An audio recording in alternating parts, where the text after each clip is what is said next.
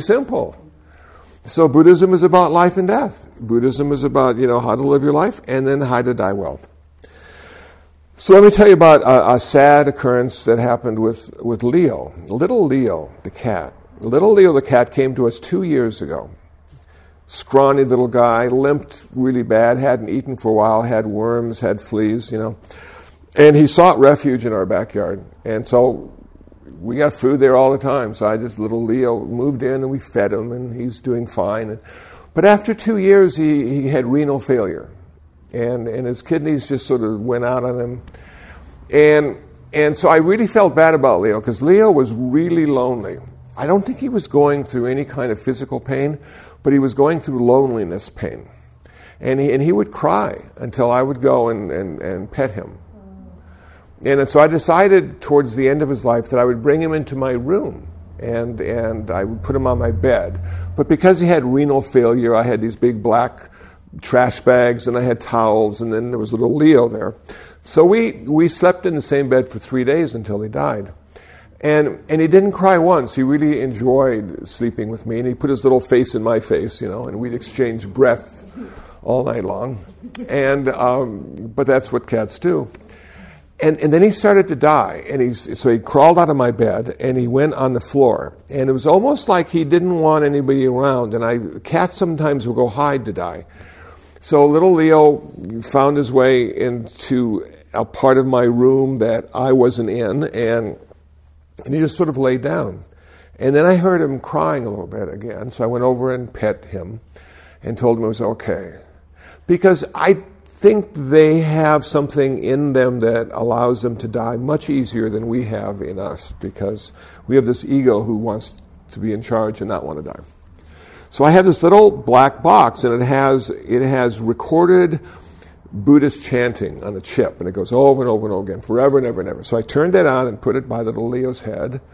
And then I had the TV on and it was 12:15 Christmas Day. So it was, it was just after Christmas Eve, and we went into the Christmas Day, and it was 12:15. And I was watching the Pope because I loved the majesty of the Pope speaking, and it was just huge, you know, temples and churches and people dressed with big hats, and it was just great.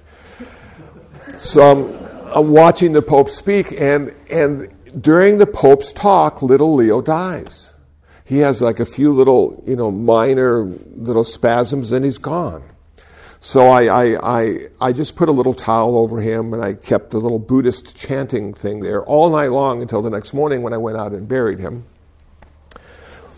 And then it dawned on me as I lay down to go to sleep that little Leo was probably part Catholic and needed to hear the Pope before it was okay to go.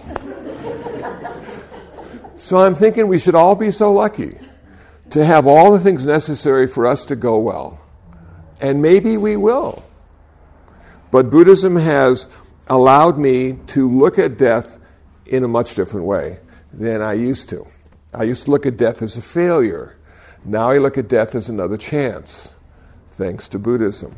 So I'm talking to a woman two weeks ago in Simi Valley after a talk. She's 70 years old and she's deathly afraid of dying. So she pulls me aside after my talk and says, I am so afraid of dying. Can you help me? Well, you know, I mean, that's after making a presentation and everybody hugs you, and then all of a sudden, bang, reality hits you in the face, you know. And so I looked at it right and said, uh, Who's going to die? And she said, What? so I said, Well, who is going to die? What part of you doesn't want to die? And, she didn't have an answer, but, but she hadn't watched PBS like I had. I knew what the answer was. I said, It's your ego. That's the one thing in your whole makeup that doesn't want to die. What you need to do is figure out how to allow the ego to die. And she said, Well, how do I do that? Do I just tell myself? I said, Well, you can't just tell yourself because it's like the ear hearing, the eye seeing. The self can't be told to itself what it needs to do because we've all tried that and it doesn't work. So I said, What you have to do is create conditions necessary for death to happen. Well, you know, she came and asked me the most profound question of the day. I, I, there's no simple answers to this. And she said, what, what do you mean by creating conditions necessary? I said, Well, you have to practice dying. She said, Well, how do you practice dying? I said, You meditate. You sit quietly for 20 minutes and you die into the present moment. You let go of everything you're supposed to do and need to do for 20 minutes. And all the thoughts and, and fears and emotions that arise in those 20 minutes, you just sort of let them go. You watch them. You let them exist without any pressure to stay longer or to leave sooner. You're just sort of with that. She says, Well, what does that, how does that translate into dying? I said, Well, death is just letting go of everything forever. If you can practice for years letting go of everything for 20 minutes, by the time you have to let go of everything forever, you might be ready. So, you know, she, I, she left babbling to herself, and, and I'm thinking, you know, that's what I get for going right after the answer when somebody's not ready, which was me 20 years ago, not ready to hear any of this stuff. And if somebody did tell me, I wouldn't have understood it.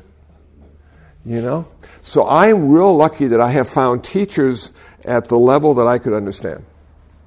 It's like wanting to learn the guitar and you go talk to Eric Clapton.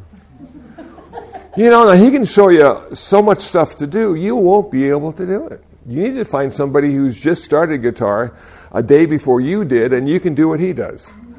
You know? So when you find your meditation teacher, you may have to travel from teacher to teacher for a while because you'll be evolving and you might need just a little deeper teacher or a little more practical teacher or whatever that case might be until you get to the place where it doesn't matter and then everybody becomes your teacher. The teacher will show you what to do, and the teacher will show you what not to do. And everybody in the world is there for us, sharing that with us, whether they know it or not. So I had my teacher, my last Dharma teacher, for 16 years, and he died. You know? And so somebody asked me, Well, so who was your next teacher? I said, Well, my next teacher was the Buddha. he's there all the time because he's not. I can look at his teachings, I can look at his life. Uh, he answers my questions when I need him to answer the questions, and he's silent when I don't need the answer because he allows me to answer it myself. So, teachers are really important, and we're going to have teachers all along our path. And, and if we're clear enough about what we need, you know, the teacher will appear. And if not, PBS. Does anybody have any questions or comments about what I've said today? Yes. A question. Um, you talking about uh, your journey from Christianity into Buddhism, and I grew up having to go to church and being in the choir and doing all that stuff, and never believing it, and never. It just it was a ritual and I had to do it.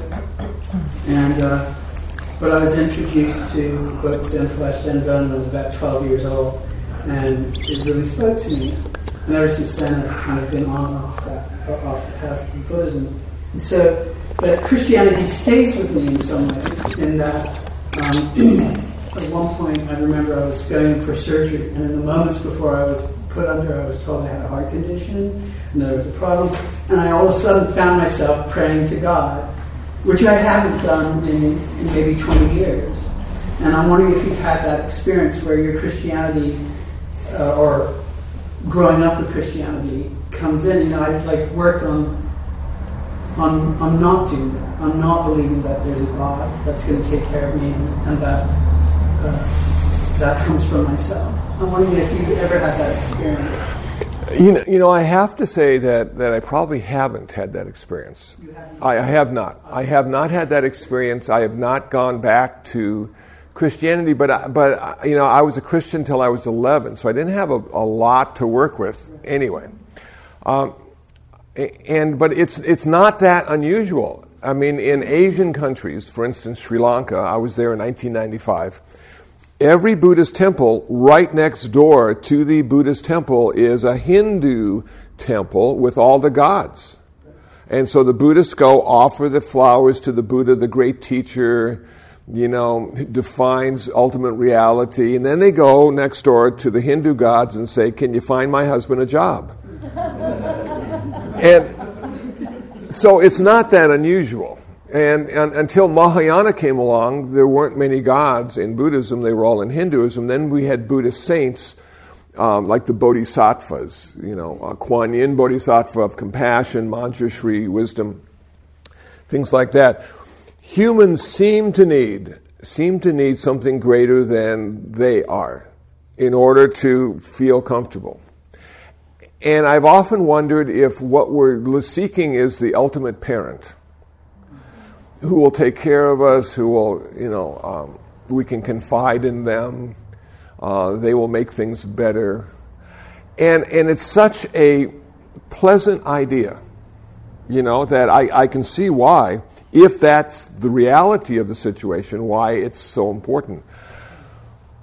For me, what, what attracted me to early Buddhism in particular, which I still find to speak to me the loudest, though I can understand more Zen than I have in the past, was the fact that these were men, mostly men, some women, but mostly men, who decided that the answer to their existence was on the inside, not on the outside. And they would do ascetic practices to force that inside realization out. And, and, and for me, it was such a radical change from belief to practice. That, that if we are in trouble, what we do then is practice more, not less. And, and what we wait for is the answer. And the answer may be encrypted. It may not be obvious when it appears, and it may take us a while to see it and then understand it. But apparently, we have all the answers necessary for all the questions we're ever going to come up with. And it's just a matter of looking inside rather than outside. So, when I'm in a situation, um, for instance, when the cat bit me, little Leo is the one who bit me, as a matter of fact. Um, um, I went to the hospital, I had to have an operation. So there I was, and there was this chaos, and everybody's got things to do, and there's shiny instruments, and, and I'm half naked, and they're going to operate on my finger, and, and they're going to put me under you know? And so, what was my reaction to that? I said, you know, please don't put me under, I meditate. And the reason I said that and thought that was the fact that my refuge, one of my main refuges, is my awareness now. And I didn't want my awareness to be disturbed by chemicals. And sometimes there are lasting effects when you go under that don't go away. And so, so those were my thoughts. My thoughts were not you know, God protect me, my thoughts were, I really need to practice. Please don't take that capability away from me. And, and thankfully, when I woke up, I started doing multiplication tables just to see if everything still worked. And it did. So I was really happy that they had given me just enough to put me under, but not enough to take the good stuff away. So I, I, don't see the world in that way so much anymore. I see it as the, that what has become my refuge is the Buddha, the Dharma, and the Sangha. And, and if I'm in a situation I feel uncomfortable in, I go there. And that seems to be enough. Uh, but who's to say when I'm dying that I won't be a deathbed convert and invite the priest in? for the last rites, even though I'm not a Catholic. you know. so, so we never know. We have, you know, while we're healthy and clear, we have all these ideas and how it's going to be. But man, when we get there, everything is up for grabs. You know. Yeah. Thanks for sharing. Uh huh. Like you know, he worked all these years and practiced, like you said, practiced dying all these years, and he had the same situation when he went in to, uh, to have a surgery in the same situation. He, he just all of a sudden, all of that practice kind of somewhat vaporized, and he, yeah. he was just like, wow. Yeah. You know?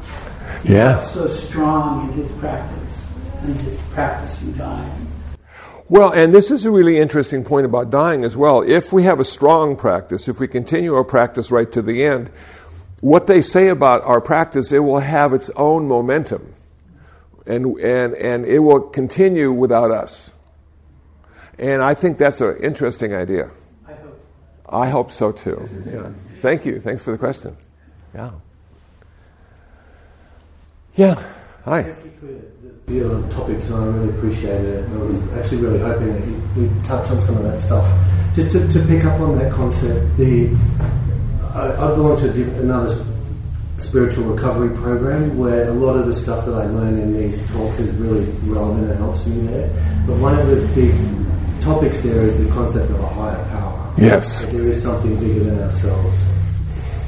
Uh, and I wonder. So, what is it? Huh? I'm trying to find the bridge between that and what you just said. Yeah, well, no, that that's really good, and and um, you know when you when they say higher power, you know, that would leads me to believe there's lower powers and higher powers and middle powers. So, you know, and so which one am I? You know, what category do I fall in, and and who falls in all the other categories? Uh, I think the idea of having a higher power allows us to become selfless, allows us to step aside. And, and assuming there's something there to take over, then we aren't involved in the process in the way we were before. Because when we were involved in the process, the process didn't work very well, not to our advantage, our disadvantage. So, so it's this idea of stepping aside. Okay, it, I find in meditation, do you, do you meditate on a regular basis? Okay, do you get to a place where you, you transcend self? Have you been to a place where self sort of shuts down, it gets a little quiet? My mind certainly quietens down. Your mind, mind quiets down, self, yeah. There's like a lot of other stuff going on when self's not involved. Self is one of the primary things because that's who we think we are.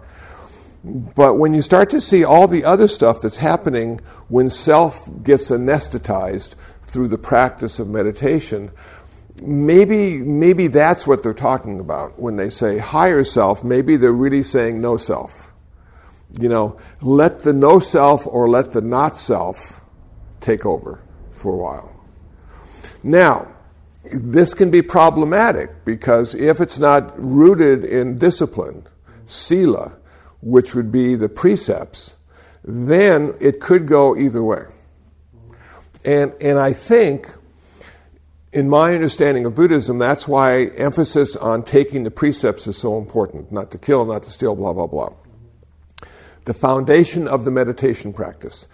That foundation allows you to feel comfortable in those selfless states because it's rooted in personal discipline, virtue, morality. So even though you're selfless, you won't get into trouble.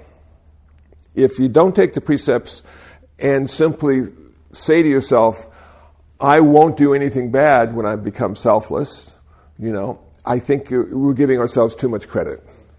And so, so, so for me, the higher power would be a state of selflessness.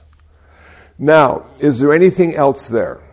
Um, God could be there. Okay, but myself, it, getting to those places, God has never appeared. God has never been obvious to me. So I assume that he, she, it is not there. But what is there is the lack of self. It's almost a, an unfiltered experience of the present moment, not filtered through the colored glasses of the self. Um, it allows us to see, I think, an opportunity for change. Because self is, they say, a terrible master, but um, it's a wonderful servant when you know how to use it to serve you.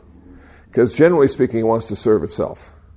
And in serving itself, it keeps us alive, but it also keeps us alive uh, at the expense of other people sometimes you know, feelings, emotions, uh, fairness, justice, all those things that can happen. So for me, emptiness would be the higher self. Emptiness would be the interconnectedness and interdependence of all phenomena.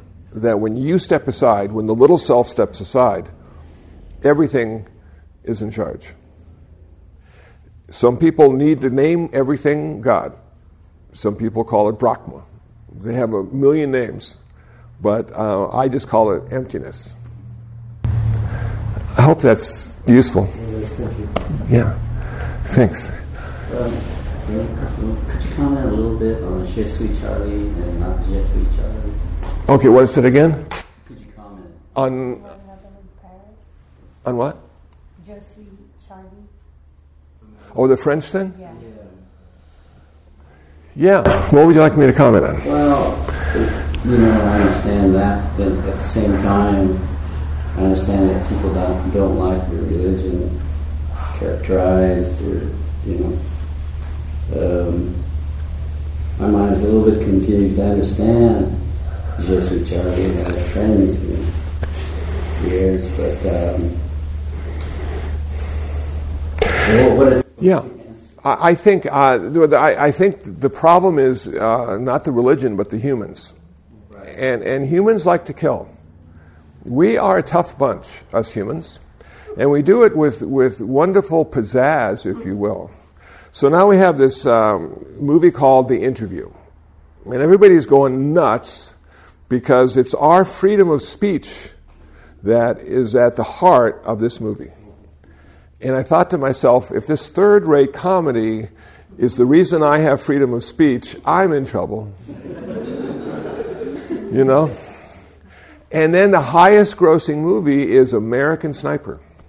We have a man that kills women, children, and men at 300 yards. You know, and we have decided to put him as hero. And and then we the list goes on. And so why do humans enjoy killing so much? What what fascination do we have with with death? You know, is it because it's in our future as well? You know? And so I'm never quite sure it, it the 10,000 reasons why people kill, but it's never simply one thing. And I'm never quite sure what kind of satisfaction they get because I, in my little life, go into the shower, which is fiberglass, and we have like little wood slats on the top, and there's a big daddy longlegs who lives up there. And he's lived there for weeks now, maybe months. And so I'm always, I always wait to turn on the water until he goes up to his little place, and then I turn on the water. And I really like the little daddy longlegs. I mean, he kills the mosquitoes. If I had to choose spider or mosquitoes, spider every day. And, and, and he's like, that's his home. That's where he goes. Now, who is going to be conscious of a spider in a shower and wait to turn on the water so it doesn't die? There's three of us, you know. and, and when you get to that place in your life and your practice, you really spend a lot of time not killing. The ants, the cockroaches. Little Rain was playing with a mouse the other day. Found one outside. Little guy. I love those little mice. They get these little long tails and stuff. So I went over and got Rain, and she was so angry that I took her away from her mouse, giving him enough time to go hide. So when I put Little Rain down, she couldn't find him anymore. And she moped around for two hours because she couldn't play and kill the mouse. And and and so my life is is changing, and I think it's changing because I see how special life is. And even with seven billion people, human life is still special because it's so rare that we're born. The Buddha said, for human life to occur, it's like having a, a one eyed turtle who comes up for a breath of air every hundred years. And there's an oxen yoke floating in the ocean. The chances of him coming up through the center of the oxen yoke to get his breath of air are the chances of us being born. You know, we weren't here for a really long time, and we're not going to be here again for a really long time in this incarnation, who we are today. How much more special can that be? How much more rare and valuable can life be than that? So I'm not sure. I'm not sure there's any really good answer somebody could give. There's no answer that I could give that would make sense of the whole thing, whether it be movies or reality or war or soldiers. You know, it's just, it's just, after a while, it's just really sad. You know? So it's, it's you, you sort of bring that burden of sadness with you in everything you do because you see how little life is appreciated, you know, by so many. Sorry I couldn't give a better answer, Hideki, you know. But if I get the answer, I'll, I'll let you know. Okay. Good. Okay, well, on that up note, let's, uh, let's do loving kindness and, uh, and we'll call it a day.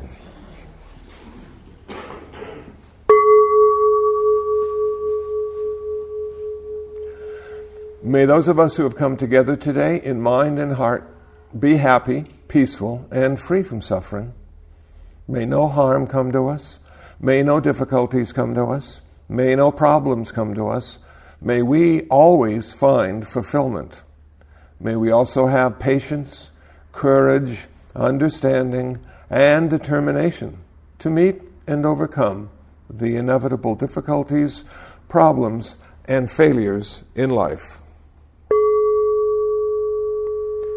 May the suffering ones be suffering free, the fear struck fearless be. May the grieving shed all grief. May the sick find health relief.